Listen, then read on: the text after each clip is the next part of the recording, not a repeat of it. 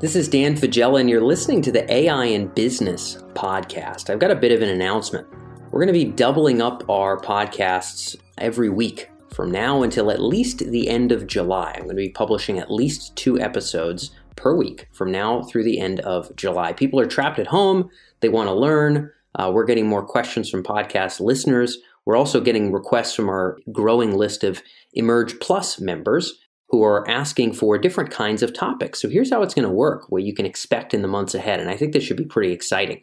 On Tuesdays, and we may include other weekdays as well, but on Tuesdays, we're going to be covering an episode about AI use cases and AI ROI. So, looking at different ways to apply AI, different areas where AI is making its way into business, and how we can measure its value. That's going to be every Tuesday. We may include some Mondays and Wednesdays as well.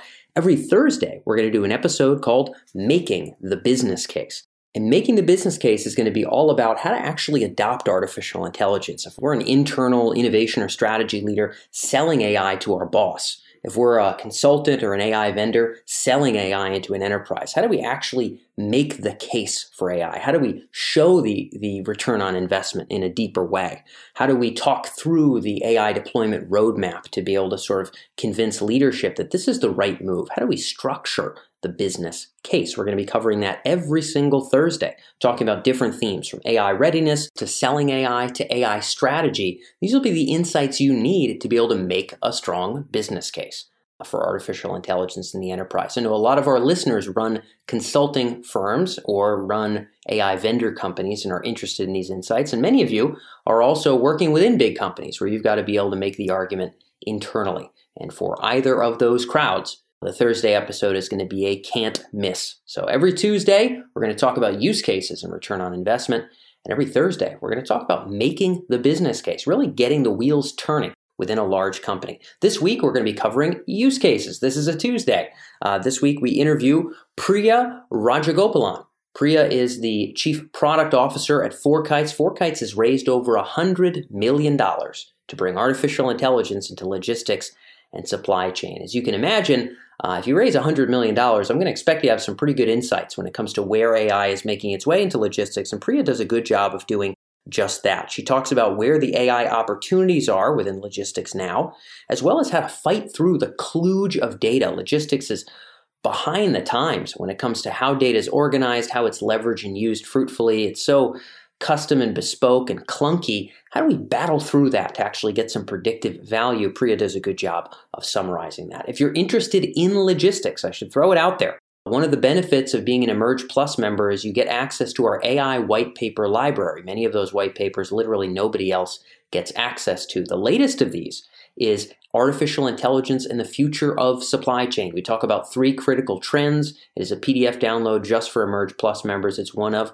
a dozen that you get in the AI white paper library. We're adding new ones every single month. To learn more about Emerge Plus, to learn more about our use cases, our white paper library, and our best practice guides for deploying AI, check out emerj.com slash P1. That's P as in plus, emerj.com slash P1, and check out that white paper. You can hop right in and download it as soon as you get in on your first month of Emerj Plus. Without further ado, we're going to fly right in. This is Priya with FourKites. You're on the AI and Business podcast.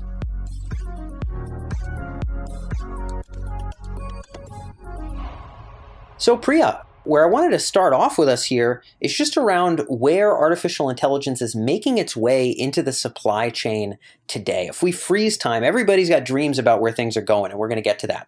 We freeze time today and we say, where is AI fitting in to the big complex processes and supply chain? How would you summarize that? Yeah, so I think today AI is very much part of the digital transformation of the logistics industry, right? The logistics industry has been going through this transformation and I think AI is having a huge impact in a few different ways.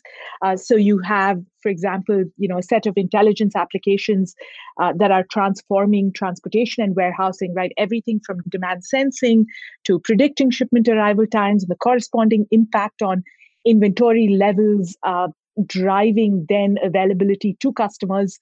And so there are many companies doing exciting things in this space, and you know, our company is one of them that play in this space. There are other applications that I think are super interesting, like autonomous vehicles, right? Uh, robotics and warehouses and manufacturing. The robotics thing, I think, is even today. Uh, starting back with the robotics applications of a you know even a decade ago people were really skeptical about this concept of yeah. robots running around in warehouses yes uh, but I, I, I think you know those those have proven to be absolutely transformational right uh, from kiva from the days of kiva which got acquired by amazon to to all the tech that exists now. You've got the nlp applications right? Chatbots. I think we've all seen applications of you know text and voice right? Conversational ai but what i think is really cool there you know we've all had these really pleasant experiences of eh, you know i've certainly been pleasantly surprised right with lyft and uber and the whole you know when you say hey i want to report an issue and how nicely the ai robots handle it. But i'll make a plug for a public service one that i came across recently which is really the surprisingly the chicago park district which seems huh. to have a conversational ai system that just hits it out of the park right? Perfect responses right? No long pauses very contextual. So my point is that right from it's not just the startups that are investing a ton in this space that have smart AI, but it's transforming all aspects of consumer experience. And certainly within the supply chain world, right, it is about being able to identify because if you're anyone that has a job in supply chain then your world tends to be a series of you know frequently right fire drills. And so uh, where yes. i think ai can play a big part uh, in simplifying or improving that that uh, user's world is by identifying the things they need to care about proactively. And so that is where we see we see impact right? Then you've got of course the speaking of proactivity you know the computer vision pieces where they can detect problems in conveyor systems right? Warehouse accidents security breaches all of these along the lines of vision can be again identified before damage is done. Uh, so I think there's all of these pieces are actually you know and i'm sure i haven't listed all of them but there's there's many ways in which ai has already transformed supply chain so we're living uh, we're living in a very exciting world right now Yes, you brought up. Oh man, there's there's so many things you you kind of touched on, and we can dive into a little bit of all of them. You know, when we look at supply chain from a market research perspective, and we look at the capabilities being enabled there, there certainly is the physical world stuff, right? I mean, Amazon has thrown their countless billions at the warehouse robotics game, and and that sort of made it so that there's now a bit of urgency around figuring out how that functions. So robots for kind of picking and packing or carrying things across the warehouse whatever the case may be. Obviously, robotic dexterity is still really hard, but there's all kinds of interesting use cases around moving things within warehouses. There's the computer vision side, so maybe finding items or inventory or, or something along those lines. And then there's just sort of like uh, what we see anyway is the, general sort of aggregation of data in this space. So we've got trucks yep. going all over the place. We've got orders yep. coming in and out. We've got orders that fail and, and don't make it on time and orders that do make it on time. There, there's another kind of category where it's just pooling that kind of otherwise, I don't know, ugly, stodgy, older data together and being able to say, yep. what is predictive here? What's useful here? Can we manage this a bit more proactively? We tend to see that that sort of data world, at least today, getting the most funding, the most companies, etc. I don't know if you would concur, you know, when you compare that to the robotics world, autonomous vehicles, vision, but that, that's kind of what we see. What are, what are your thoughts there? Yeah, obviously, um, that world that you speak of right of you know this this set of intelligence applications that aim to transform through using data intelligently or kludging systems together right that layer that sits on top. I have the sense as well that that that is a space that is getting a lot of interest right now. I would agree with you right? There's applications playing at uh, different levels of the stack right? I mean 5 years ago a company like ours didn't literally the space didn't exist right? We are you know FourKites yeah, yep. focused on real-time visibility right? We track billions of dollars worth of freight moving across the globe in real time. And then what we're aiming to do is provide intelligence across the ecosystem right? And and the kind of things that we can do today we obviously could not do on day one right? And yeah. uh, much of that is possible because of the size of the network today our network today and the just the amount of data we have at any given time passing through the system right? So that then allows us in turn you know to give back if you will to the system right? What lanes have the most congestion today? What facilities have the greatest dwell?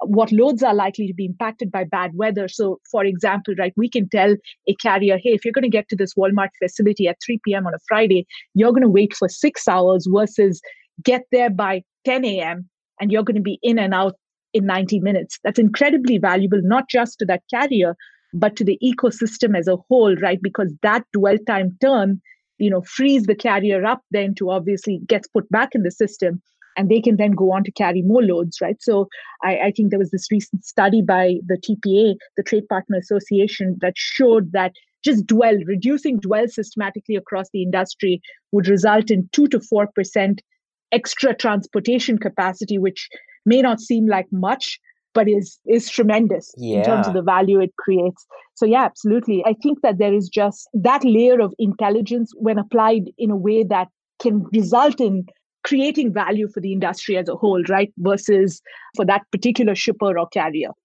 Yeah, and, and you know when I I guess just just hear you talking and, and looking at the whole vendor landscape in this space, you know when we talk about gathering this intelligence across all these different nodes of all, all our you know transporting vehicles and all of our orders and delivery times and arrival times and and what's being shipped and you know who paid what for what.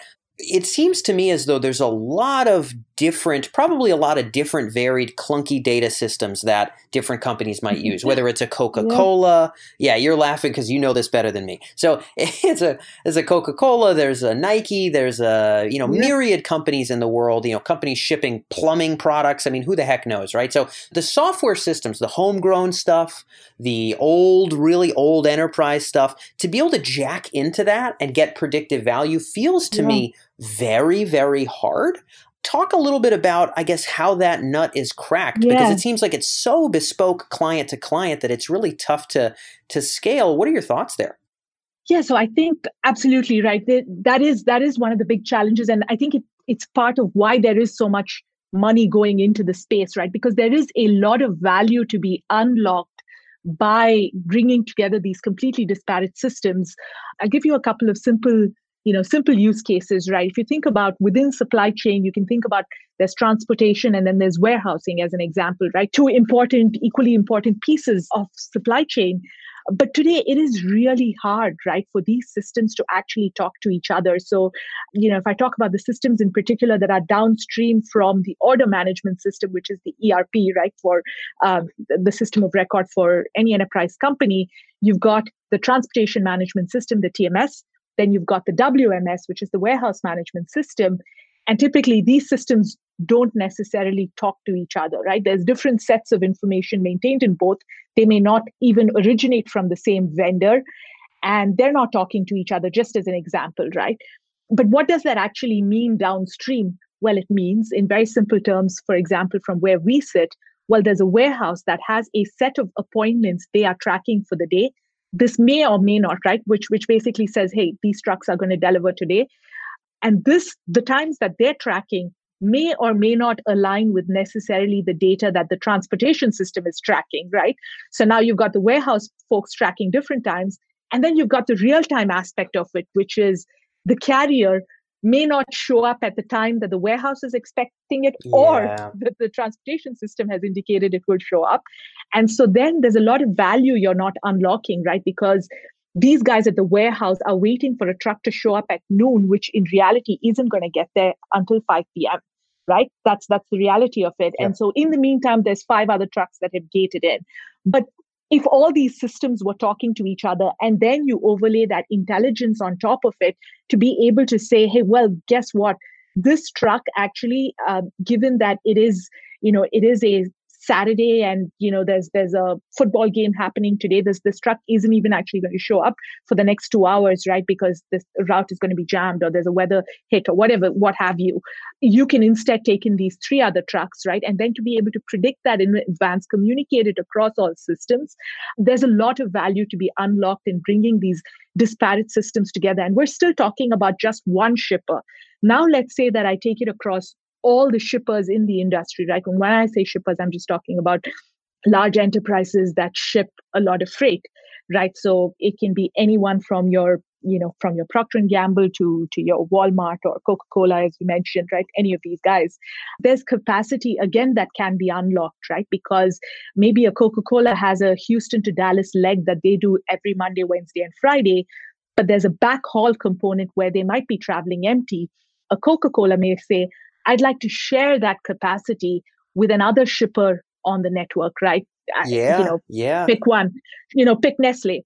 But they yep. can't do that today because their two systems are completely oh, disparate, oh, yeah. right? So oh, there's oh, yeah. no way for them to execute this. So back to your point, so I think you know even within a shipper, there's tremendous amounts of value in just making all their systems interoperable, talk to each other and intelligently, right? When we say an integration, well, what action do we expect to perform because I connect the TMS and the WMS, and what actions downstream can they take? And then you uh, you know so if you can abstract the complexity and allow these systems to talk to each other intelligently and then you say well within the network i'm actually going to connect shippers and receivers or just other shippers in the network. Again everyone stands to gain right if they can collaborate in that way. And it all begins by being able to connect these systems so yes there's a there's a good reason i think why money is flowing into this space and there's a lot of value to be unlocked one hundred percent. I think it's an exciting world, and it gets it gets less, I guess, play than let's say banking or e-commerce. But I think in terms of you know amount of dollars moving in the physical world, I mean, logistics and supply chain is just such an opportunity area. I'll give you. So I want to wrap up on your idea of the future here, but I'm going to throw a little bit of a maybe. This is not cynical. I'm a I'm a very much an AI believer, but when I look at the the supply chain ecosystem today, I basically say this or I think this. I say, man, a lot of these platforms are really about just making sense of disparate data systems and just being able to see what the heck is going on across a couple of them. When I look at it, I say, probably training algorithms for predictive value on these really clunky different systems would be kind of a lengthy process, particularly like with homegrown systems somewhere or whatever, just really wild. And that ultimately there could be a lot of low hanging fruit value in just like dashboarding stuff that wasn't dashboardable. And that even in the near term, like that's value. So you might get a foot in the door by talking about predictive this and that. But functionally speaking, with all the barriers, man, if we can just plug stuff together and make the visuals somewhat understandable so we can make decisions that aren't stupid, it feels like that could be the ROI today, even before we can, you know, predict exactly that it's 432 that this truck is going to get here or something. What are your thoughts there? I don't mean to be a cynic. I definitely believe in the transformation in this yeah. space, but I also look at it realistically today and I say, it feels like the dashboards are where a lot of the near term value is. What are your thoughts? Yeah, absolutely. I uh, you know, I think it's a combination, right? Initially, when you have what is called the cold start problem, right, where I have no data about whatever problem it is I'm trying to solve, I think there is absolutely value in just saying, okay let me let me actually present make help you make sense of this data and then over time and you alluded to this right one of the things you need in order to build an algorithm or uh, really you know apply machine learning what you need is high quality data right that is not only clean so no de- errors at the data level but it's also structured and with fixed semantics right so the meaning of for example in my world what is a delay doesn't actually change right? And then you need the tech infrastructure to use the data, generate the insights, and present them actionably. So for this, well, you need the talent with the right skill sets. But then when you think about the output itself, coming back to your dashboards, right? It needs to be above all interpretable, right? And help with what I would think of as help a human make decisions, right? So they can understand the basis for an action or an output. You know, when do you go along with it? When do you actually override it? Right. So the whole how does it facilitate a human in the loop approach? So when plans are disrupted, for example, due to a weather event, whether that's a prediction or you know something you're looking at, which is outside the operating parameters of any automated or AI planning process, a human agent has all the information they need to be able to step in and take action. So yeah. Got it. Okay, cool. And I think that's probably a good way to couch it for the folks who are tuning in. I appreciate you putting an umbrella over the cold start problem I think is going to be so real, but but there's you know the, there's value even in that start as you had mentioned with even just that 2 to 4%, never mind everything else that could come on top of it. Final little thing, we can just throw a minute at this, is around the future. You know, we think about what's not quite possible with logistics and supply chain today, but that you're excited about as kind of the vistas that we're moving closer to, the zeitgeist that we're maybe stepping into in terms of where, where AI is going to transform supply chain. What are those futures that we're not there yet, but that you think we're getting closer to? You know, I think fundamentally, when you think about how logistics has changed with AI, right? Overall, I think there is a faster, better, cheaper vector that is just running through logistics due to AI disruption, right? So we're more responsive to customers. There is less waste in the system. And I think I saw a Goldman Sachs study that said that AI will bring logistics costs down by at least 5% with you know additional profits of 25 billion over the next 10 years but yeah i think it's going to remake the ecosystem fundamentally and the labor markets that are involved in it right?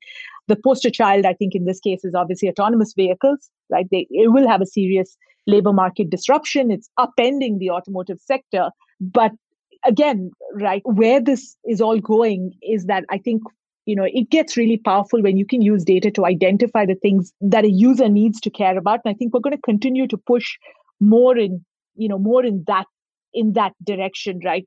You know fully automated high rack warehouses right? With auto- autonomous vehicles navigating the aisles. I don't think that future is that is that far off right? With vision playing a role right? In coordinating both people and robots right? Inventory i just think you know inventory management is super exciting and i think you know everything that has to do what where ai can transform that right? The true sort of real time inventory management matching it to the ordering system 3d printers playing a role. We we could have a lot of fun with this. But i i think many of these things are really n- not as offbeat of or off in the distant future as we might have thought of, thought about even if we had this conversation let's say in 2015 yeah, I, would totally agree. Uh, you know, just the traction robotics is, is pretty exciting to see, and it's not it's not every day. I don't think that even for me, speaking in the B two B world, I hear many people say inventory management is tremendously exciting. But I got to say, I'm following your enthusiasm there. I do think that it's going to be a pretty interesting future. And hopefully, some of what you've kind of brought to light here actually does come to light. I know we'll be tracking the space, and you guys are going to be moving forward with the business as well. So I know that's all we have for time. But Priya, thank you so much for joining us on this episode of AI in Industry. Thanks, Dan. It was a pleasure. Talk to you soon.